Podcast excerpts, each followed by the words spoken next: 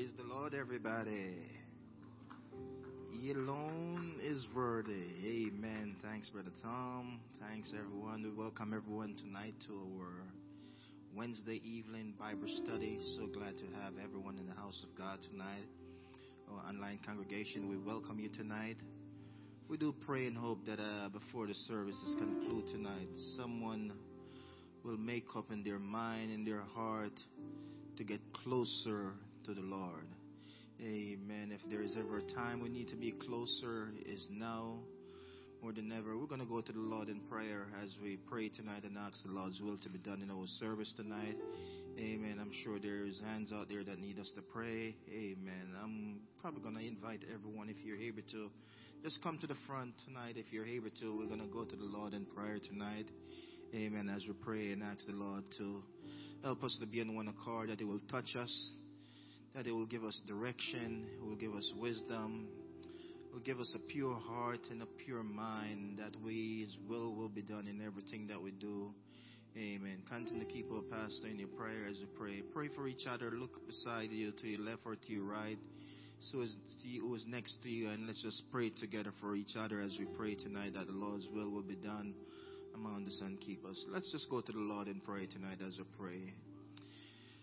The earth is the Lord and the fullness thereof, the world and they that dwell therein. Father God, we love you. We adore you. We honor you tonight, Lord God. Said he that dwelleth in the secret place of the Most High shall abide under the shadow of the Almighty. I will say of the Lord is my refuge and my fortress. My God, in you I will trust, Lord God. We thank you, Lord God, for bringing us together one more time in your presence tonight, Lord. To worship you, Lord God, to honor you, to give you glory, to give you praise. We thank you, Lord God, for all that you have done for us, Lord God. Things so undeserved.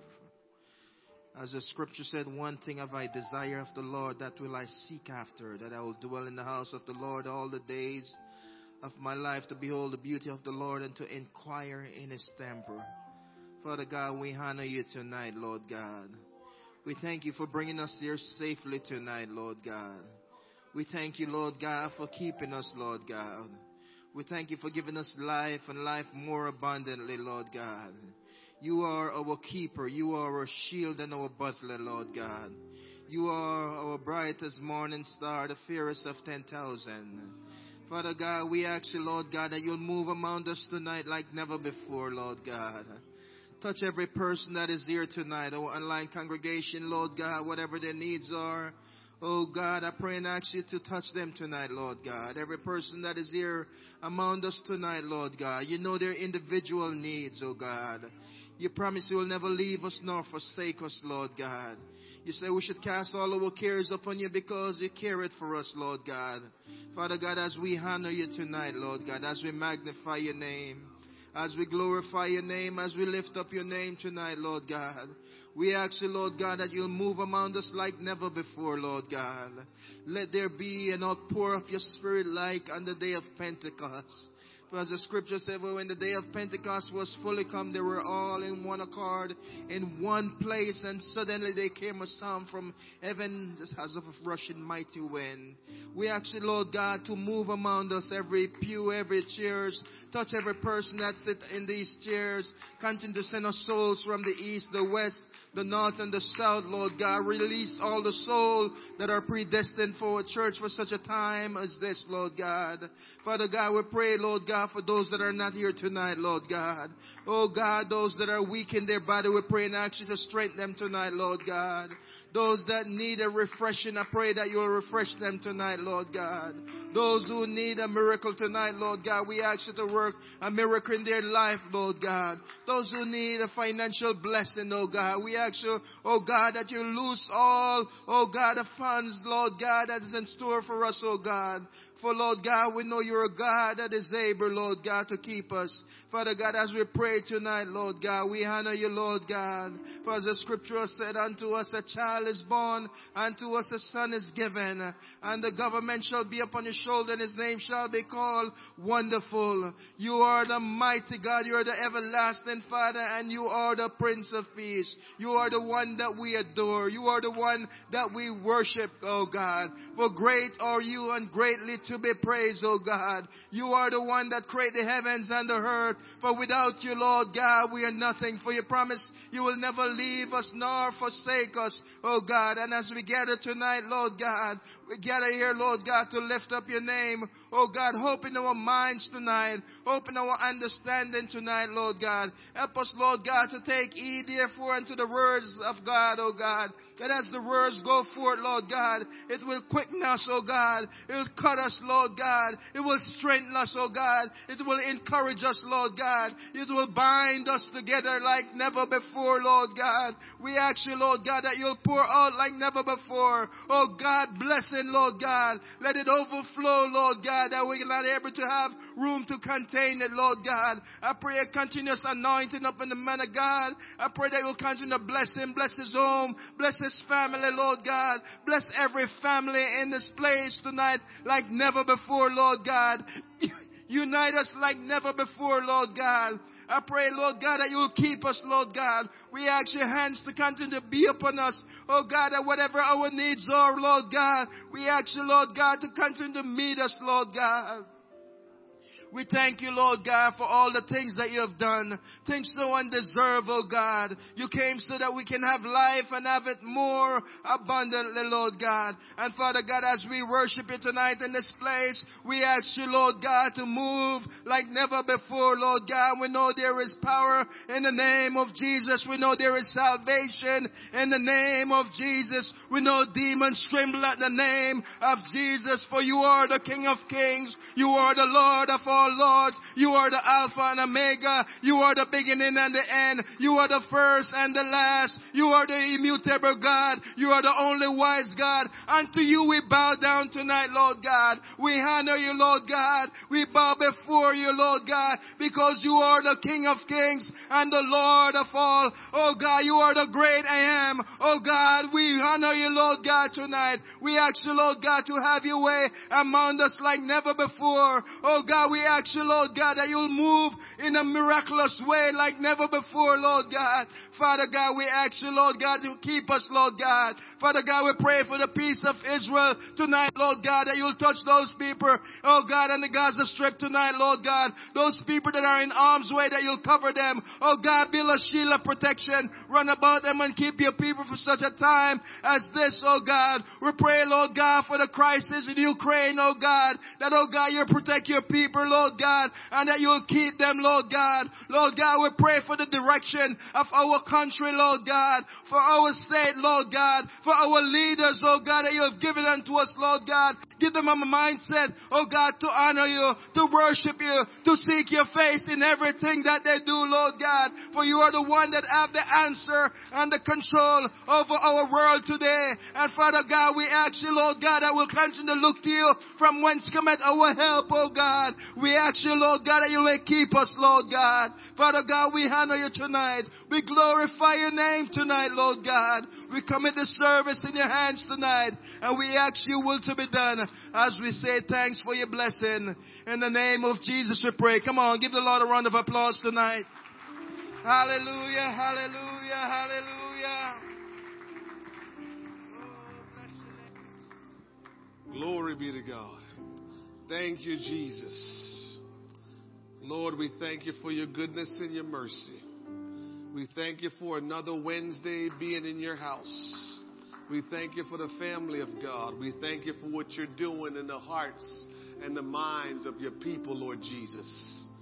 Great is the Lord and greatly to be praised. Oh, hallelujah. I thank God for the church. If you would just take your time sometimes and just pay attention, you will see how supernatural the church is. While I'm in the office over there, I'm studying, I'm reading, and obviously the Spirit of God is in me, the Spirit of God is everywhere. But when I walked in and you all are praying, I said, something has changed. because the, the, the body of Christ, the church, is supernatural. And we always try to judge it and, and, and see it in a, in a natural way. But while the church is made up of normal people like you and I, the church is supernatural. The church is powerful. And the church is like nothing else that exists. You cannot compare the church to anything that exists because there's nothing like the church. And when God has called his people together to be in his church as he is the head of the church, there is nothing like it. And I pray to God that we not we will not take God's church for granted in just thinking that when we come into this building, uh, you know, we're just doing what we do. Whether it's praying, whether it's singing, whether it's worshiping, whether it's preaching, reading the Word of God, and we just think it's just what we do. It's supernatural. It is not natural. And where the church is and what the church is all about, it's the world don't even understand it. And we have to realize that the church is not like anything else. And while we kind of know it's made up of natural materials such as us flawed humans, we have to realize the church is not natural. And while we go through pains and struggles and challenges in life, we have to still know this is not natural. It is supernatural. It is miraculous and it is spiritual. I said there's nothing to compare the church with, but I will give you a physical understanding in case you don't understand. You understand that if you study the Middle East and you look at all the different countries in the Middle East, you will realize the the, the, the, the, small size of Israel as a land and as a people. And Israel have more enemies than she have uh, people that is for her. So the question really comes to mind if you're paying attention to these wars and these you know, unsettled ways of uh, uh, what's going on in the Middle East. If you ever stop to ask yourself, what's the big deal? Did you ever stop to think about that? Like, what is the big deal? Don't we just go on about our business? The other day, when Russia wanted to do what Russia wanted to do, it just did what it wanted to do. Why can't they just wipe out this little country, Israel? Because it's just not that big. It's, it's just not all of that. And if there's anything physical that I can show you that have can give us just the inkling of understanding of what the church is like, Israel is that. Because they should be able to just wipe that place out, get rid of it, and take that fruitful land and says, yes, we have the fruitful land, and now we're in control of all the different produce in the world. We will become great superpower because we have that, that land that is so fruitful and so fertile and so wonderful. But why can't they do it? Because it's something more than what it is.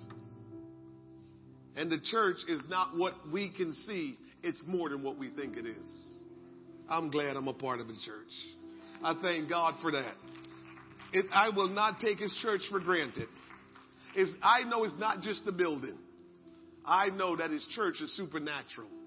I know that when his people get together and we begin to worship and we begin to praise him and we love one another and we interact with one another and we let God have all the glory from everything that we do, I know something miraculous and something supernatural is transmitting and transpiring and it has nothing to do with just the, the, the natural things of people. It's all about God because he established the church. He is the head of the church.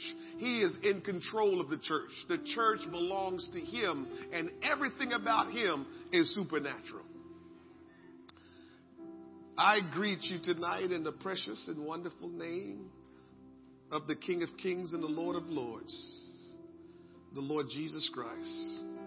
And I am privileged and honored to stand before you another Wednesday night to share his word I do not take it lightly. I consider it a great privilege, and uh, I am so glad to be in the house of the Lord tonight. Amen. A lot is going on these days. A lot is going on. But when you have Jesus on your side and you are seeking the Lord and serving the Lord, everything is different. If you will stand with me, we're going to get into the Word of God. We're going to read a few passages of scriptures tonight.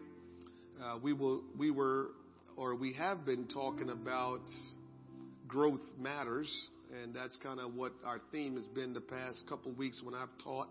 I've taught on growth matters, and it's important for us to reckon and realize that we need to grow. Um, I've talked about this many times. I will continue to talk about it. Um, I know it's a challenge to many of us because a lot of us are at a comfortable place in our life and we don't want to be uncomfortable. Um, but I can't say enough about this. And I don't know how I can get you to respond to this that many people want Jesus on their terms. Many people want Jesus on their terms and that's it's it's it's an oxymoron. It's crazy. It doesn't make sense. It's it's just I don't know where we come up with it. I know it's just probably from our way of being selfish and always want what we want. But it's not possible to have Jesus on our terms. It's not possible. Because if we were that good, then we wouldn't need Jesus. So if we need Jesus, it means that we're not good. And we need Jesus to make us good. Which means we need to operate on all of His terms to experience His results. I'll mention that word tonight again, results. But so we can't have Jesus on our terms, and we're trying it, and we're fighting it, and there's just this struggle. I think most of Christian struggles, especially in America, is not with demonic forces. Most of Christian struggles is with themselves because we're insisting on how it needs to look and how we want it to be. And we, without hesitation, is just working that way. And we're not getting what we expect or hope to receive of what we read in the Word of God, and we are frustrated. But the true answer to why we're frustrated is because we want Jesus on our terms. That does not exist. So until we give up and say, all right, Lord, I want you, and it doesn't matter what it requires. I want you, and I will not want, I am not going to want you on my own terms because that's not possible. So give me you however you want to give me you, Lord. Give me you however you want to give me you, and I'll be okay and I'll be satisfied. Because I realize that I'm just going to stunt my growth. I'm just going to be stuck in a place and can't get moving forward as long as I'm trying to have you on my terms. Just can't happen. And so I pray to God that all of us will ask ourselves, because this includes me, because God is continuing to move in our lives. So every rung that we get to where we plateau, we will be there for a while, but God don't want to leave us there. So in every accomplishment that you experience as a Christian, that's just the stepping stone for the next thing that God is doing for you and to you to the next plateau that he will take you. So there is no place in Christ where we're going to stay there forever until we experience eternity. So as long as we are here in this place where time still exists, where God is still giving us the opportunity to, to, to make our lives more like His. As long as He's given us that opportunity and that time, it means we will never stay in one place forever. Growth must take place while we're here in the earth. Because none of us has arrived. None of us have been, is, is, is fully, has fully completed the process of who we ought to be.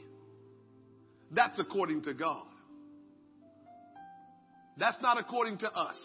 But if we have decided that I'm good, then you have made that decision and you have contradicted what God has for your life. If you decided you're good where you are, or even if you're saying it in an innocent way, I'm just tired. I'm just tired. I've been at this for a while. I've been trying. I'm just worn out. I'm just tired. And you know what God will tell me to tell you? Come unto me, ye that labor and are heavy laden, and I will give you rest. The Bible also talks about the Holy Spirit refreshes us. So for us to approach God and just play the pity party and get to the place where we want to use our psychology to Him, I'm just tired. I've been at this for a while. God says, I have an answer for that. So we don't have an excuse as to why we just need to stand pat and just keep on just existing. And wherever the wind blows us, wherever the waves takes us, we are just good right there and we don't have to put any effort in. God is not going to allow that. You may allow that, but God will not allow that because we're going to our country of, of, of, of, of where we're from, our, our, our, our country where we are citizens. That's where we're on our way to. And unfortunately, since we've been away from that country, we don't understand what the citizens of that country are all about. So we have to learn what we need to be like as citizens of heaven. So we're on our way there, and God is trying to help us that when we arrive there, we're fully ready to embrace that life.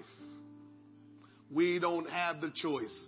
Either we are going to willingly work with the Lord for Him to change us, or we can force our way of not having any change, but we risk losing out on eternity and what God has in store for us. So not, there's not one of us here tonight that can really stand pat and says, I'm good. We just, we're not. We're not. And so in John chapter 15, verse number one, the word of God says, I am the true vine. You know, I read this many times, a lot of times. Some of you know this scripture just like I do, or even better. And I've read this many times, and I don't know why tonight true vine stuck out. True. It was always in my mind. He is divine and we are the branch. I know. But for some reason, as I'm reading it tonight, it stuck out that I am the true vine. And because that stuck out as I started reading, there are other emphases in the Bible about vine. And so because there are other emphases in the Bible that talks about vine, Jesus had to make sure we understood in this that he is the true vine. So all the other vines that exist, whether it's grapevine, he even named Israel the vine. And so there are things out there that's been called the vine, named vine. But Jesus wanted us to know he is the true vine. So he says, I am the true vine and my father is the husbandman. Every branch in me that beareth not fruit, he taketh away.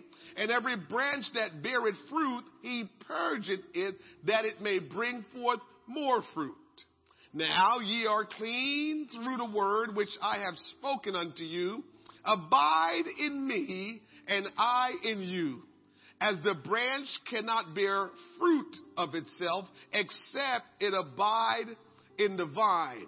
No more can ye except ye abide in me. I am the vine, ye are the branches. He that abideth in me and I in him, the same bringeth forth much fruit.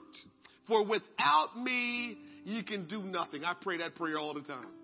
Lord, I know without you I can do nothing. I, I pray to God we all get on board and realize that. Because, because, you know, it's hard for us sometimes when we don't think uh, according to the Word of God. We, we, we tend to kind of not see ourselves as we're nothing without Him. Because in our mind, you know, we feel like, you know, we have some abilities. We can do some things. We're not just total blanks or idiots. We can do some things. And so it's hard for us to say, without you, Lord, I am nothing. But I, I, I encourage you to understand that and start saying that. And maybe it'll help you a whole lot more than it has helped you to understand. Without Him, we can do nothing. And I'm going to help you with that before we close out tonight. What that really boils down to, what it means that without Him, we are nothing. For if a man abide not in me, he is cast forth as a branch and is, and is withered. And men gather them and cast them into the fire and they burn. If ye abide in me and my words abide in you, ye shall ask what you will and it shall be done unto you. Herein is my Father glorified that ye bear much fruit so shall ye be my disciples. He says, when we bear much fruit, we shall be his disciples. Father, we thank you for your word and for the gathering of the body of Christ tonight here in this house, your house, that you have built and established for us. Lord, we humble ourselves before you. I submit to your authority, Lord, because without you, I am nothing. And oh God, I am asking that you will help us tonight. That do, you will do only what you want to do and that God, we totally submit ourselves to you to say, do what you will, Lord. For whatever you will, that's what we will respond to and receive and obey. For God, we want your will to be done. We want your kingdom to come. And we want to walk out of here tonight with the right mindset, with the proper perspective. And if Lord, you see fit to just touch us like only you can, that miraculously something will just change or shift inside of us, then Lord, let it be so. For we know there's a day coming where we will meet you in the air. There's a day coming, Lord, where we will cross over, Lord God, and we will enter into New Jerusalem. There's a day coming, Lord God, where we will no longer be here. And Lord, we want to all make it. Will you prepare us tonight in the Word of God that we will be ready to meet you, that we will be equipped to live this life that you've called us to, that we can grow and mature and be the disciples of Jesus Christ like you call us to be. Touch the hearts of your people tonight. Touch our ears and give us ears to hear what the Spirit is saying unto us. Allow me to speak as your oracle that the word of God will go forth and have free course in our life. In Jesus' name we pray. Somebody say amen. You may be seated in the presence of the Lord. So we've been talking about growth matters. And with the text that we read tonight, how about we just kind of subtitle this thing that uh, it's important. This is important. Fruitfulness. Fruitfulness. Jesus did all things well. Somebody say amen. In turn, he informed us how to do all things well. I got I got so I got to tell y'all to say amen every time. Jesus does all things well. We all say amen. Then I said that he informed us also how to do all things well. Remember, he was the best teacher. So if you've been on your job, the day that you got on your job, I understand that you didn't know how to do that job really good. But somebody trained you. Somebody taught you and eventually you became good at it. Well, that person who taught you on your job and you became good at the job, they have, they can't even hold a candle to Jesus. So Jesus being our teacher, being the best, then guess what? As he teaches us, we ought to be the what? We like to lower the bar so we can look good. Nobody wants to step up, climb up, and reach up. Everybody wants to lower the bar so they can look good. Well, I'm telling you, we're not here to lower the bar because Jesus is not lowering the bar. He wants us to come up where He is, not for Him to come down to us. He already came down so we can get saved. Now it's time for us to go up. Let's not look to come down because he's not, the next time he comes down, he's not coming all the way down. The next time he come down, he says, I'm going to meet you in the sky. So his feet will not touch the ground anymore. He will meet us in the sky. So we got to look to go up. We can't look to come down. We can't lower the bar, and so what we're looking for is to lower the bar. We want to play pity party for somebody to say, oh, he's going to be all right. No, challenge yourself. This is about eternity. Challenge yourself. Tell yourself, I'm doing all right, but I have so much more ways to go. I need to do so much better. I got some ways to go. I'm not telling you to condemn yourself. I'm not telling you to beat upon yourself. I'm telling you, don't lower the bar for yourself. When you lower the bar, you get yourself in trouble because Jesus, the Bible says he changed not. If he says be holy, he's not going to change. It says, well, you don't have to be that holy. He don't lower the bar. What he says is what he means. So let's not try to lower the bar. If we're going to be like him, we're going to have to do things well. Therefore, the goal of all Christians should be to study Jesus, learn of Jesus, and to accurately imitate Jesus. You here tonight, Brother Tim. Brother Tim, you're messing up my Bible study tonight. Last Bible, you know, every time we have Bible study, Brother Tim, I always get something from out of our Bible study that I can share with the congregation. So a couple of weeks ago, I got something I said, well, Tim not here. Let me tell y'all. Now you're here. I don't know if I can tell them. But in our Bible study tonight, we were talking. And we, we always talk about a lot of stuff in our, our Bible study. And I'm trying to help Tim be the best man of God he could ever be. And one of the things I tell him is this.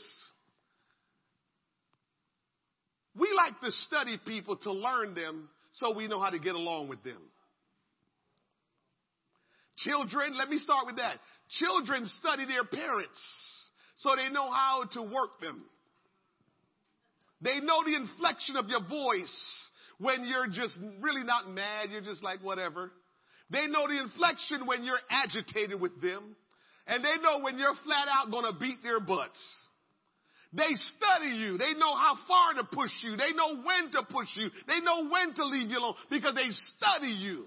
So if you don't think your children know you, too bad. They know you. IJ know his parents like a book and he worked them like a champ. That's what children do. Wives know their husbands. They learn them. They know what to do, how to work them. Vice versa.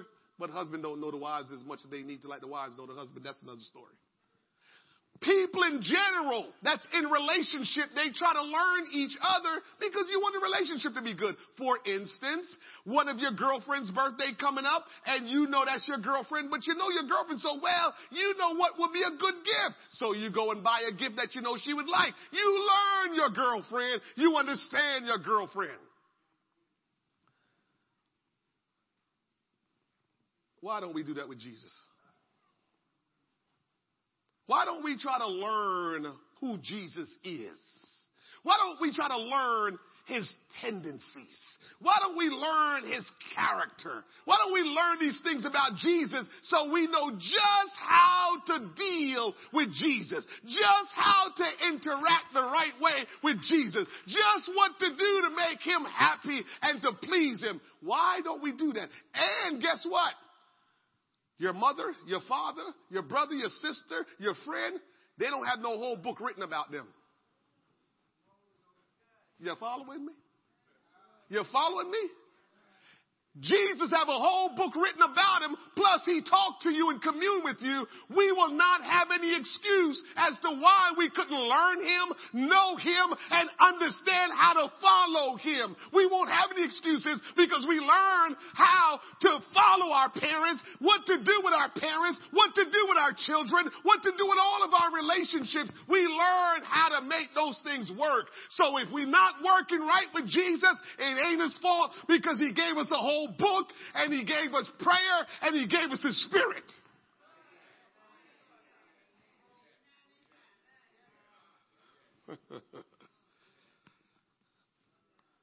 it is possible to become like Jesus. Somebody say amen. Because we want to think that, uh, you know, he God in the flesh. You know, uh, what I admire above so many other things about our Lord and Savior, when he became man, he didn't use his godly ability to overshadow who he was as a man. He really did operate like a man. How do you know that, preacher? Because when he was being crucified, he could have shut it down. Which many of us in the flesh had that kind of authority and power, we would have shut it down. When people treated him wrong, he could have did something about it. When he was hungry, he could have did supernatural, something supernatural so he wouldn't be hungry. But as God, he, he, he was able to still be God and do what God is supposed to do. But as man, he never used his godly power to overpower the ability of man. That's powerful. Because that means that you have all the authority in the world that you walk around every day. You can change anything. You can do anything. And yet and still you say, because I'm like everybody else in the world, I'm not going to do anything other than what they do. You need to think about that. That is very special and, and very great about our God. That he never uses power to say, look at me. See, I'm different from y'all. I'm different from y'all. I'm God, so I can do this. He never did it. He lived just like you and I, act just like you and I, and that's why we get all of this stuff with him praying and answering his own prayer, and we getting all, you know, confused about all this. It's not confusing. What it comes down to, I, always try to, I get these revelations I try to share with you. What it comes down to is, he did not usurp the God power into his life as man. He never did that because then he would have disqualified himself as he walked this earth to say he was who he said he was. He would disqualify himself because all of us would sit back and said, you were operating unfairly. That's what we would be able to say. If he would have done anything that was quote unquote God things, we would have been like, now that's unfair. But watch this. Everything that he did while he walked the earth we can do because he made sure it's things that all mankind could do. So just like he prayed, we can pray. Just like he spoke and things happen, we can speak and things happen. He did all the things that man could do if they would stay connected to God. All right, that might have went over your head. I'll come back. So it is very possible to be like Jesus. I didn't say to be like God. Now, Jesus is God, but Jesus as God walked as man. So as man, we can be like him. It is possible to become like Jesus. John apparently affirmed it when he wrote this. Look in 1 John 4 and 17. 4 and 17 says, Love has been perfected among us in this, that we may have boldness in the day of judgment. Because as he is, talking about Jesus, so are we in this world. How Jesus governed himself and operated in this world, we can be just the same. All right, every time the bar is established, we get quiet. Because we don't want the bar to be like that. We want the bar to be very easy for us to accomplish. Paul apparently agreed with it in Ephesians chapter 4 verse 13. That text says, till we all come to the unity of the faith and of the knowledge of the Son of God to a perfect man, to the measure of the stature of the fullness of Christ. So our goal, in case we don't know, is that we should become like Jesus. Why would Jesus say we need to become like him if we can't become like him? Are we calling him a liar? Oh, you know, that's impossible to be like Jesus, then you're calling him a liar. If you think you can't be like Jesus, you're calling Jesus a liar for saying that he can, we can be like him. Paul was indicating that the manner and the attitude of Jesus is still the measure of spiritual growth and maturity for every believer. Yes. In John 15, part of the scripture that we read, Jesus commanded us to abide in Him so we could be the extension of Him. Hmm, we're getting somewhere tonight. In Jesus' metaphor, the vine is an extension of the branch. Who could say where the branch ends and where the vine begins? You can't even see it because the vine is inside the branch anywhere. So how do you know where what started and where what ends at? Jesus could have said, you be the oranges and I will be the apples. That would probably be more normal than it because we certainly are just so different from him in who we are, but he's trying to make us like him. But he didn't say that. The branch and the vine are of the same substance one supplying the other with a constant flow of resources and influence so as to accurately represent the DNA and the purpose of the branch. Jesus challenged us to keep our lives attached to His in every way. And He stressed that without this vital connection, we can do nothing. So without the vital connection of us to Him and Him to us, nada. No bueno. Can't get nothing done. And so if we are vines growing out from his branch, then it should be difficult for others to discern where he ends and where we begins. And let me say it this way. If we are the branch which we are and he is the vine growing within us, then folks shouldn't be able to tell so easily who is Jesus and who are you. Because they're, they're like the same. They're intertwined. They're, they're connected. So, so as they grow together, as they're, they're, they're, they're, they're, doing what they do together, it's not easily identified what's, where's the vine and what's the branch doing? You can't see all of that. So we're supposed to be just that closely related to the Lord Jesus Christ as people of God. Jesus' declaration that without him we can do nothing means we cannot accomplish any eternal purpose strictly through our human effort. Was it the book of Galatians where the apostle Paul said, Oh foolish Galatians, you began in the spirit, but you want to finish in the flesh. You, what we are about is something spiritual. And we can't repent of our sins get baptized in Jesus' name, get filled with the gift of the Holy Spirit with the evidence of speaking in other tongues, meaning the Holy Spirit is dwelling in us and we have this supernatural power that's not from here dwelling in us. And all of a sudden now we're going to say, yeah, but I'm going to still try to do things naturally. When supernatural has taken you over. When supernatural make you powerful and natural make you regulated but we're doing it. We're filled with the gift of the Holy Ghost.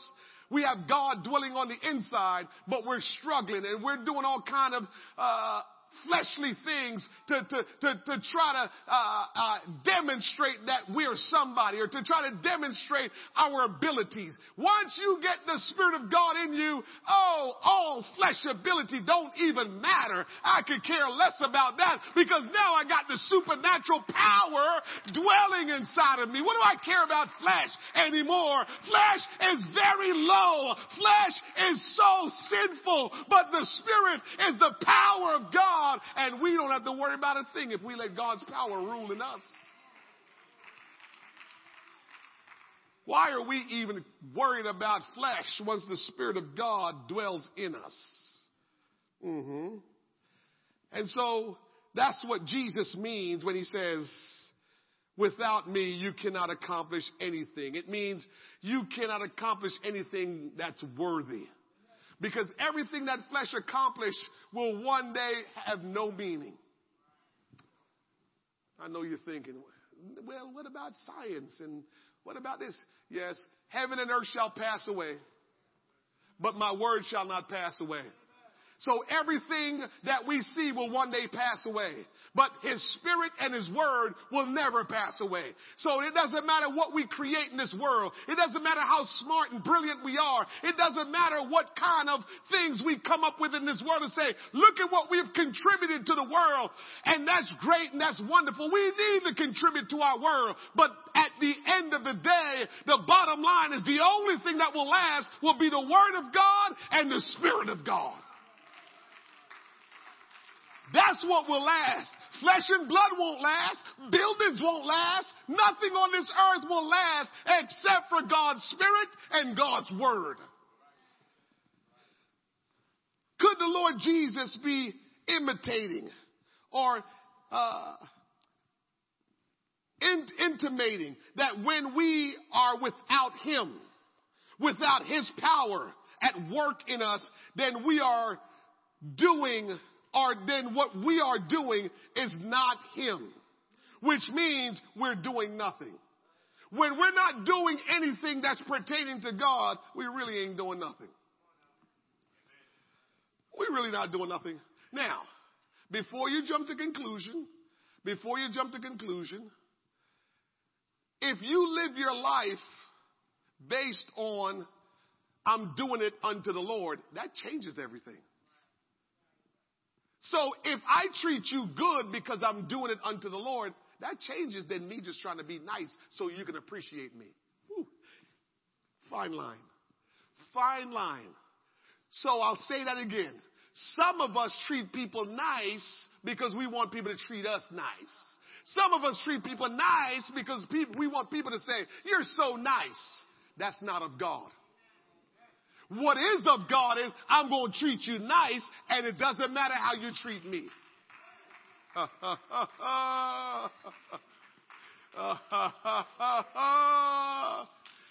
You see the difference? So, so you can do the same act, but the motive behind the act determines what it, how it will last, how, what kind of effect it will have, because if you did it out of a motive of selfishness, it will not last. But if you did it out of a motive of godliness and wanting to please God, then now you are doing godly stuff.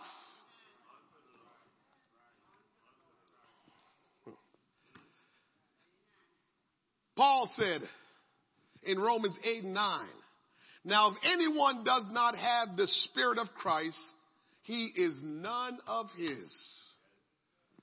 That's, that, that, that's a powerful statement right there. I always, you know, when I was um, young in the Lord, I used to love to use that because, you know, I'm on the streets, I'm preaching in the streets, I'm door knocking, and every once in a while, you know, people get on your nerves. and so because I wasn't such a seasoned, polished Christian, when they got on my nerves, I said, well, I'm telling you this one, I'm telling this right now. If you ain't born again of the water and of the spirit, you ain't none of God's. What you talking about? I, I, I confessed and I believe. I said, yeah. And did you receive the baptism of the Holy Spirit with the evidence speaking in tongues? Well, what you talking about? I feel the Spirit, so I know I got the Spirit. I said, if you ain't got the Spirit like the Bible says, the Bible says you're none of His. That's how I was rolling back then. I'm sorry. I'm sorry. I don't, I may, you know, I'm sorry. But I was just hardcore, coming strong. I mean, I'm just, I'm chopping up the word, boom, boom, boom. You say some kind, I'm just bringing word. This word was like a weapon for real to me. The Bible called it a sword, and I was really using it like a sword. I, I, I wasn't polished. I, I was, I was coming hard. And so all these, those people that ran into me back then, boy, they went away with their tail between their legs because I was just bringing the smoke. I wasn't thinking about your feelings. I was just bringing the smoke, just bringing the word, just word, word, word. And it, you know, was the word. So, you know, what can you say? But that wasn't the way I was supposed to bring the word. Thank you, God, that I made it this far. You didn't just strike me down for being so aggressive with the word of God. Of course, we understand that this statement refers to the infilling of the Holy Spirit. Watch this, church. But being filled with the Holy Spirit does not guarantee the immediate manifestation of the Holy Spirit in our life. Some people get filled with the Holy Spirit and, and, and, and it doesn't manifest right away in their life. Yes, the initial evidence that you spoke with tongue is a manifestation that, okay, we know you have the Spirit. But I've been in places where I saw for myself, people spoke with tongues and they still was still a little certain kind of way with people. I didn't see the change immediately. Because when you get God in you, you have to learn what God is doing so you can work with God in your life. Uh huh. Uh huh. Uh huh. Being filled and being controlled by the Holy Spirit are not the same thing. No amen? I thought amen mean I agree with what you say. So when I don't hear amen, to me, you don't agree. So I have to elaborate. So being filled with the Spirit is not the same as being led, controlled of the Spirit. Many people have the Spirit of God dwelling in them, but they're still doing what they want to do. It doesn't mean they don't have the Spirit. It means they still in control of their own life. Because God never tried to be anything but a gentleman to us. So while we were uh, just, just, just wanting and seeking His Spirit, and He filled us with His Spirit, it's because we asked of Him. We said, God, I want your Holy Spirit. We said, God, I worship you. We say, God, I adore you. And He filled us with His Spirit, and we began to speak with tongues. We asked for that. And so we have His Spirit. But now we start walking around and we start doing what we want. I think I'm going to go over here. Ain't ask God nothing, ain't pray about nothing. God in me, but I'm doing what I want. And when somebody get on my nerves, I let them have a piece of my mind. I didn't check with God. God in me, but I still do what I want. It's possible because God only work off of us giving him the ability to work in our lives. If we want to shut him down, he will stay shut down. Behold, I stand at the door and knock. Why are you standing at the door knocking, God? You almighty God. As a matter of fact, I read when Thomas was talking junk, you just appeared by walking through the wall. So you don't have to stand at no door. You can walk through the door without a door even opening. But you decide to stand at the door and knock. If it ain't his house, he ain't, he ain't going in. He knocking because it ain't his. Your house for right now, you are in control of it. And he will not invade your house. You gotta let him in.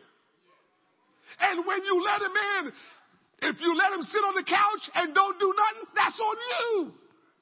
Come on, God. I want you in my life. We received the Holy Ghost. And we received the Holy Ghost, and now he in the house. Chill right there, chill right there, chill right there, chill right there. You ready for some more? Mary led him up in the house. Martha let him up in the house.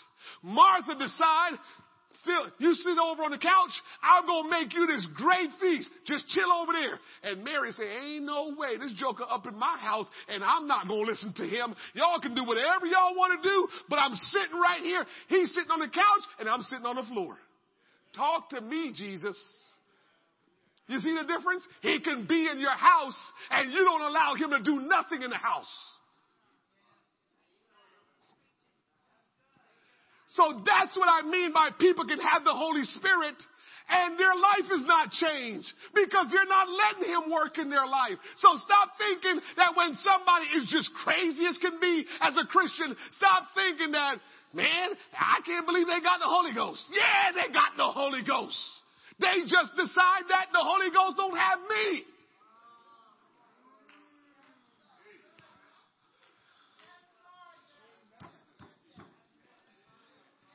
Help us, Holy Ghost. I know spirit filled be- believers who do not represent Christ well in attitude, how they treat other people, or how they live their personal life, but they have the Holy Ghost. Let's not say that, man, they so messed up, there ain't no way they got it. Don't say that, please. If they have the Holy Spirit and they don't allow the Holy Spirit to have them, then it's just that's just the way it is. God is a gentleman and he don't force you to obey him. He don't force you to do anything that you don't want to do. How tragic it is for believers to have been filled with the Spirit, but the Spirit doesn't have them. Why we think He gave us the Spirit anyway?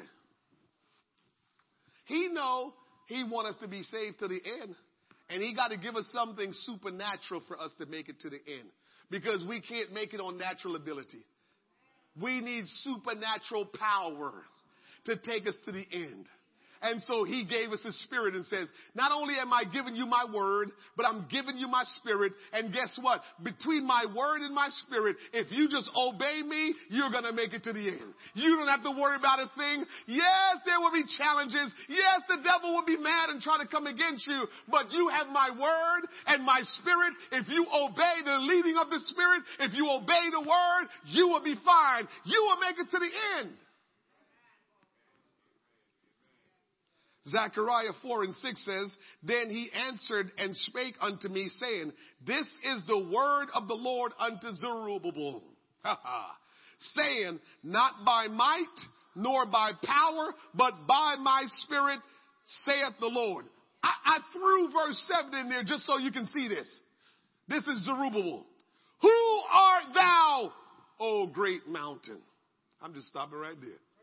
Because if you have God's Spirit in you, that's how you talk. Young people, you got God's Spirit in you, that's how you flex. Who art thou, great mountain, to think you're going to stop me? I got greater in me that is in this world, and so I'm going to tell mountain, be thou I'm going to tell that sycamore tree, be thou plucked up by the roots and go yonder, because greater is he that is in me than he or me that's in the world. That's how it works. And so if we have the Holy Spirit in us, we can walk around with a little, you know, pep in our step. We can walk around with a little, you know, just I got this. I got this. Not because I am who I am, but because He is who He is. Not everyone who receives adoption by the Spirit is also led by the Spirit. Being led by the Spirit of Christ should be the byproduct of being filled with the Spirit. We should seek to be led of the Spirit in every kingdom endeavor, great or small. Once we get saved, we need to be led by the Spirit. Can I tell you this that I've picked up on and it's, it's, it's very interesting. I've picked up on how, you know, God doesn't change. Yes, we know that. And so while times have changed and we feel like we have to speed things up a little bit, because everything is moving so fast. Somehow we allow that kind of behavior to infiltrate the spiritual life. AI, artificial intelligence, ain't got nothing on the spirit. we're panicking and we're worried about everything about AI, not on the Spirit. For the Spirit knew AI was coming before AI knew AI was coming. So, so we don't have to worry about playing catch up. We don't have to worry about you know, how are we going to survive? How are we going to make it? It's always been that way, church, where there are people all around that feel like, you know what? I'm old and this world is changing. I don't know how I'm going to do it. Well, here's how you're going to do it by the word and by the spirit of God. That's how you're going to do it because nothing in this world is greater than the spirit of God. What do our lives look like?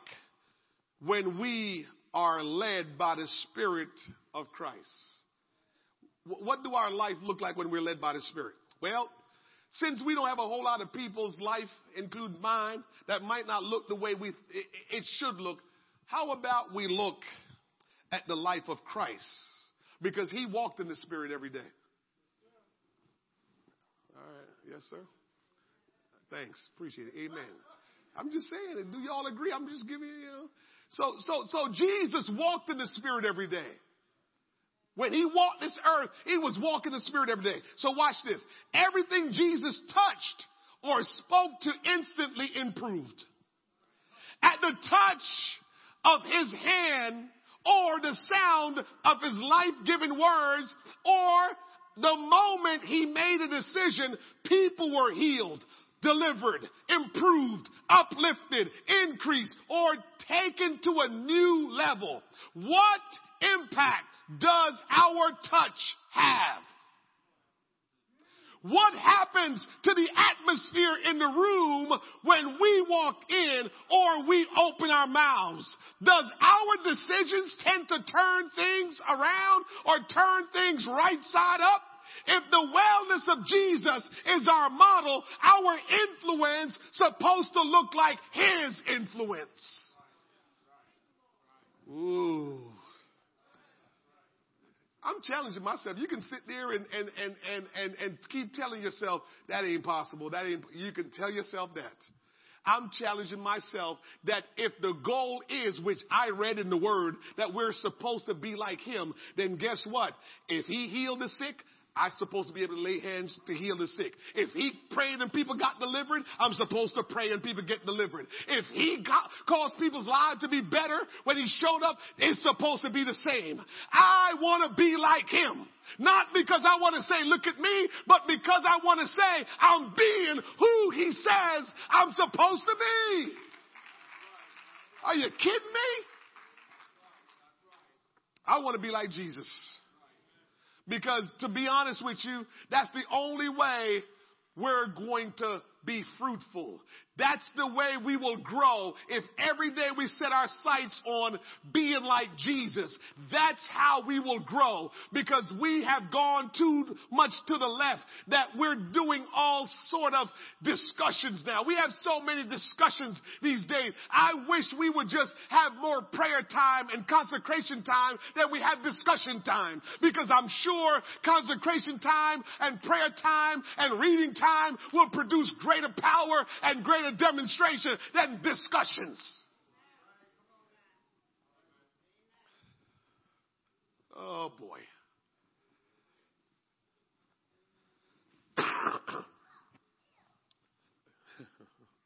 I hear the stories. I hear the stories. Of course, I'm coming from because of the times. And the good, one of the good things about because of the times, they always talk to you about the, the, the, the, the guys that was back in the day. And I love that because the Bible might have been around a long time, but the things that transpire in the Bible is still happening today. The Bible might have been around a long time, but the things that happens or happened back then in the Bible is still happen to, happening today. And so when you get around these, these, these great men of God and you hear them talk about some, they, they, they said G.A. Mangun prayed seven hours a day. Seven hours a day the man prayed. Oh, preacher, who can do that? Well, obviously, he quit his job and he gave all to Christ. And so he, when he woke up in the morning, You know, we run errands. You know, we got to do little things here, little things there. Guess what he did? He went to the house of God and he prayed seven hours. And when he got done, he had revivals. And before he touched people, Holy Ghost. He spoke the things and it just started happening.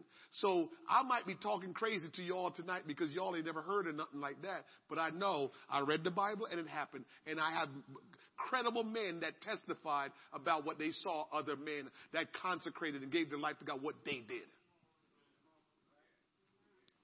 I hope we are not disappointed when we finally leave this place and thinking that we're good to go because we thought what we were doing was good enough. We think what we're doing, how we're living is good enough, and we're going to get a shocker that it wasn't good enough. Because who told us it was good enough? We want God on our terms. That's why we think it's good enough.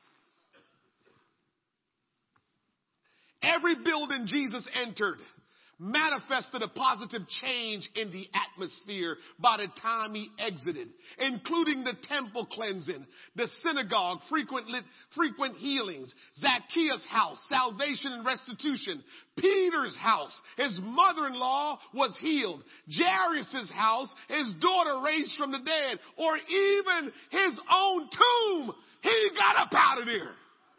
Every room he entered into, Something changed when Jesus entered that room. We're supposed to be like him. Just in case we missed it, we're supposed to be like Jesus. So when we enter any place, something better happen. Or something is supposed to happen. And it's not a figment of our imagination. It can happen because we're supposed to be like him. Matter of fact, what I'm saying here to you tonight is probably one of the reasons why we're not seeing certain things. We have watered down God's word. We have watered down the things of God. And so we have just start, just in our behavior, in our actions, start making it seem like, ah, you know, those things are not, you know, common. We're starting to sound, oh God forgive me. We're starting to sound like some of the Baptist believers. You know what the Baptist believer says? The Holy Spirit is just for some people.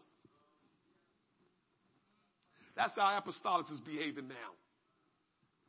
Some of these things that we read in the Bible, that's just for some places, some churches, some people.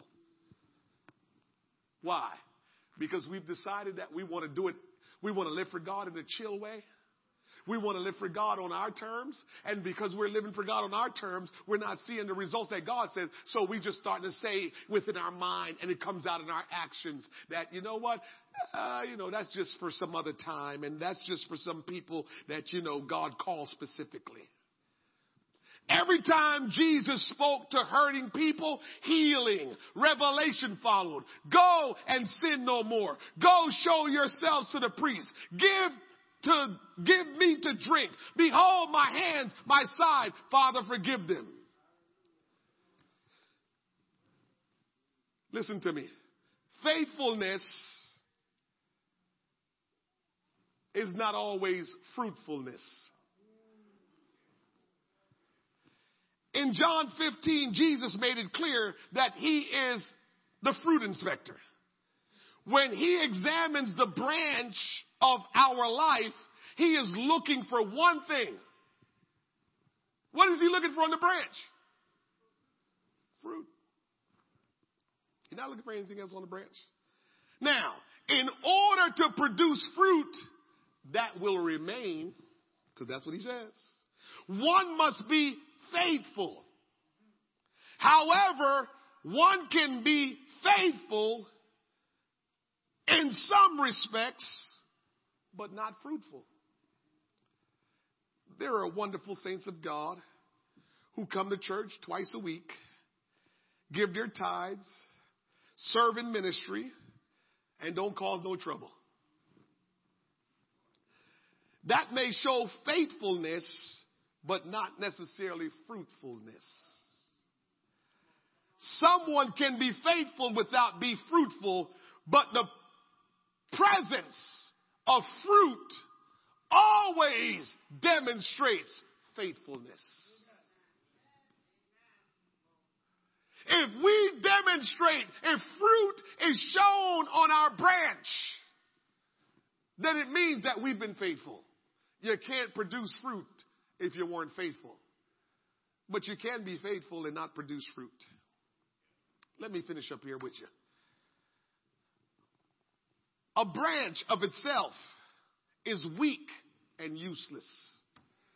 Isn't it interesting? Man, I get so interested in the Bible, what it says. I, I, if I just could just sit all day and just dig in the scriptures, I could do that because I get so just intrigued by the Bible. Like, why are you used? Because God doesn't do anything by accident. Everything is intentional. So when he used the branch as, as a metaphor, just believe me when I tell you, it's not just because. It's a reason behind it. So think about it. A branch in itself is useless. He calls us the branch. Didn't he say, without me, you can do nothing? But a branch by itself is useless. As a matter of fact, it went on to talk about when a branch is by itself, it's gathered together, bundled up, thrown in the fire. That's what we call wood, right? Isn't that what we call wood? Branches? That's been cut down? okay, we don't like that boy. When, when, when it gets right up in our grill, we start saying, "Woof." It is good for either bearing or burning. Branch. Bearing or burning. No in between for the branch. The branch cannot produce its own life. It must draw that life from the vine. Again, just we're the branch. We're the branch. We're the branch. And how dare us think that we can produce life on our own? It is our communion with Jesus Christ through the Spirit that makes possible the bearing of fruit. The sooner we as believers discover that we are branches, the better we will relate to the Lord.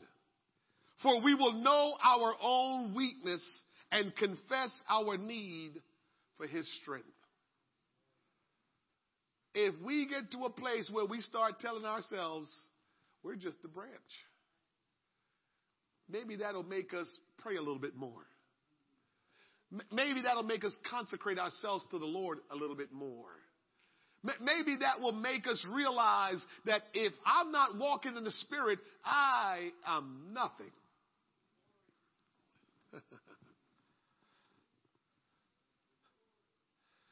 the word abide is used 11 times in John 15, 1 through 11, and then in John 15 and 9, and then in John 15 and 11. It means to keep in fellowship with Christ so that his life can work in and through us to produce fruit. So when the scripture talks about abiding in Christ, it's really saying keep in fellowship with him. Fellowship is conversational. It's being in one's presence. Right? Isn't that how we fellowship? We get together, we conversate, we're in each other's presence, we let each other talk.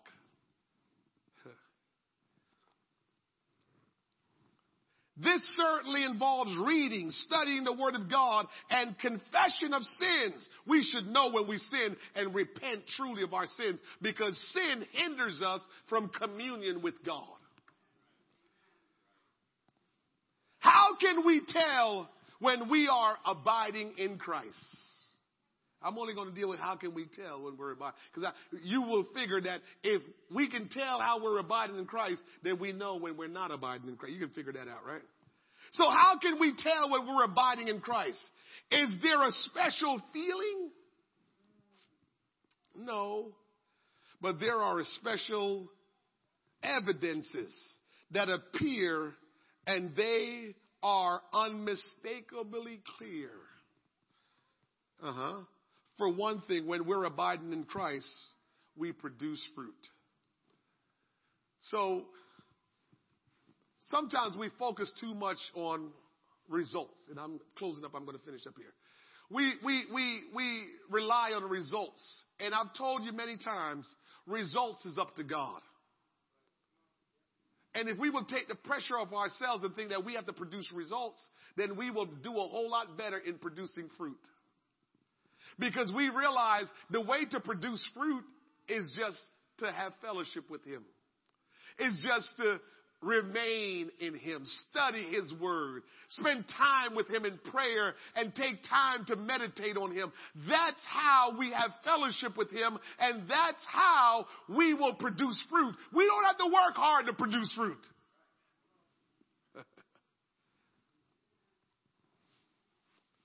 it is not automatic abiding in Christ. Abiding in Christ demands worship. Abiding in Christ demands meditation on His Word. Abiding in Christ requires prayers and, and sacrifice and being intentional in being a witness and serving Him. Those things are important. So we can't just automatically sit still and think, I just sit good, sit still and I abide in Him. No, we must do some things. Once you have begun to cultivate the deeper communion with Christ, you have no desire to return to that shallow life anymore fruit. Fruit is, is different from results. The word result is often heard in conversations among servants of Christ. But this is not actually a Bible concept. Results is not a biblical concept. A machine can produce results. And so can a robot. They can produce results. But it takes a living organism to produce fruit. It takes time and cultivation to produce fruit. A good crop does not come overnight. And when we hear preaching like this, it might motivate us to say, I gotta produce fruit. Well, it doesn't come overnight. God is not interested in just, here you go, produce fruit. No, God is, is interested about the relationship between you and Him, that if you do it right, fruit will come. You don't have control of the results because it's not a result driven life that we live. We live a life of relationship. We live a life of, of, of, of fellowship with Christ, not about what we can produce.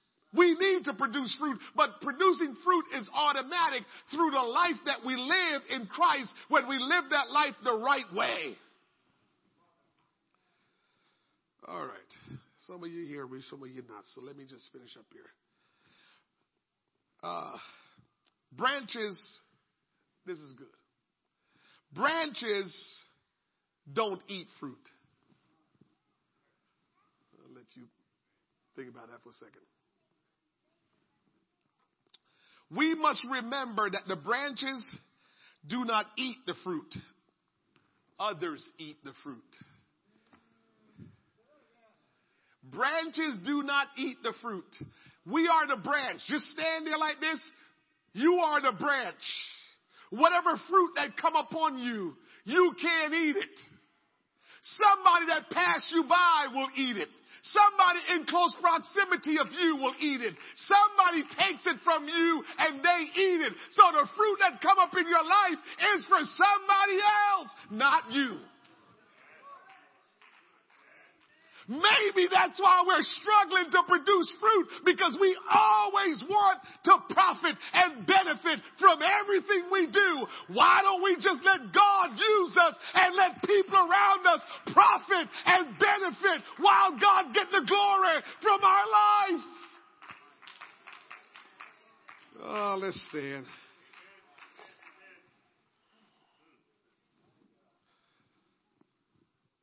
Let's stand.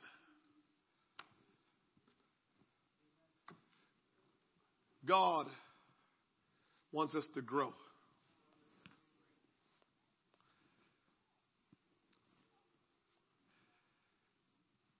You have a part to play, a vital part to play in the kingdom of God.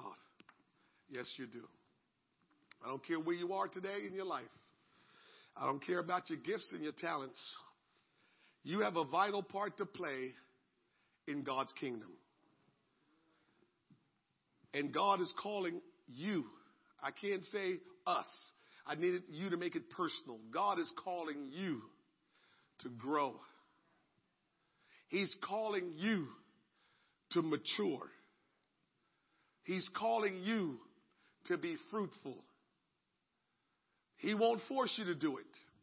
You have to decide, yes, Lord, come on in my life.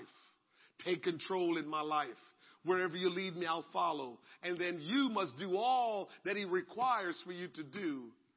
So all of what God wants for your life, it can be done.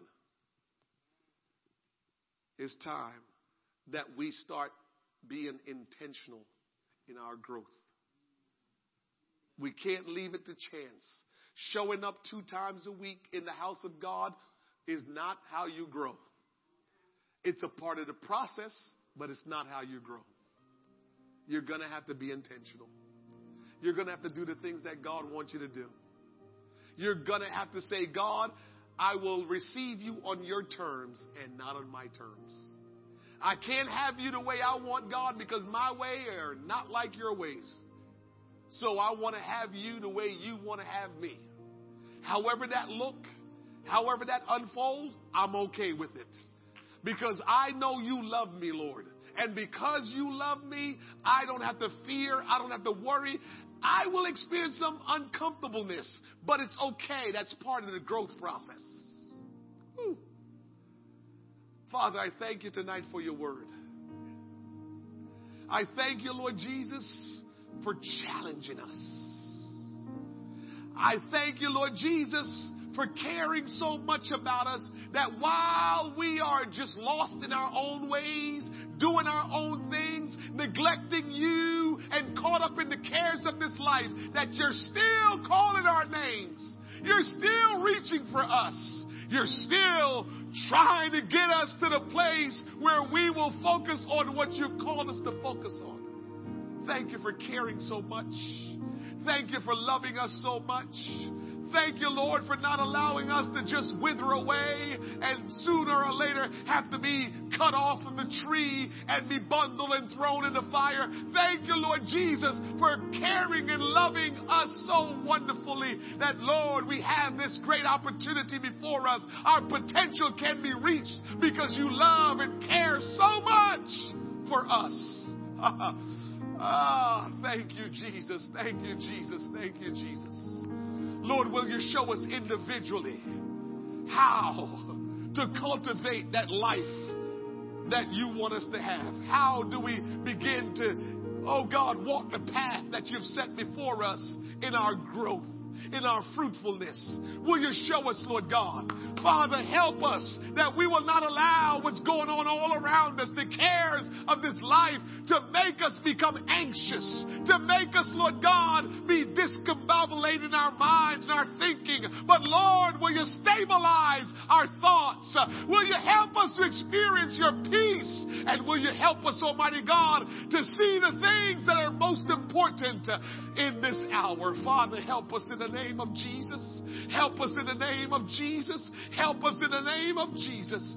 Show us, Almighty God, in the name of Jesus to fulfill the purpose that you've designed and created and called us to fulfill. Bless your people and strengthen us, Lord God. Oh God, allow us to be the conduit that you want us to be. Oh, hallelujah. Oh, hallelujah. Oh, hallelujah. Hallelujah. Oh, we love you, Jesus. Help us, Almighty God, in our ignorance. Help us, Almighty God, in our complacency.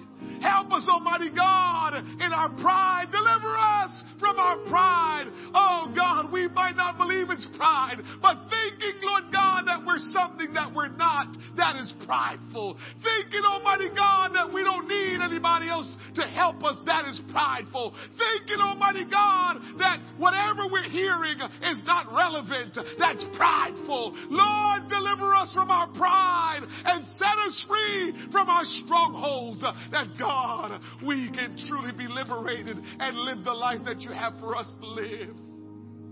We want to grow in you. We want to be fruitful in you. We want you to receive all the honor and all the glory from our lives. Oh, thank you, Jesus. Oh, God, I pray the fear of the Lord will come back into the church like it's never been, Lord. I pray the fear of the Lord, where, Lord, we will humble ourselves. Lord, where you will be the priority. Where, Lord, we will just humble ourselves and give the time that is due and owed to you, Lord God. Oh, God, help us not to just do things to feel like we're doing your will. Help us to slow down. Help us, Almighty God, to take our time and process the things of God properly. Lord, as we go from this place tonight, keep our keep us, keep your hands upon us. Let this word not escape us. But oh God, I pray that we can apply it in our lives. In Jesus' name. God bless you. Have a great rest of your night.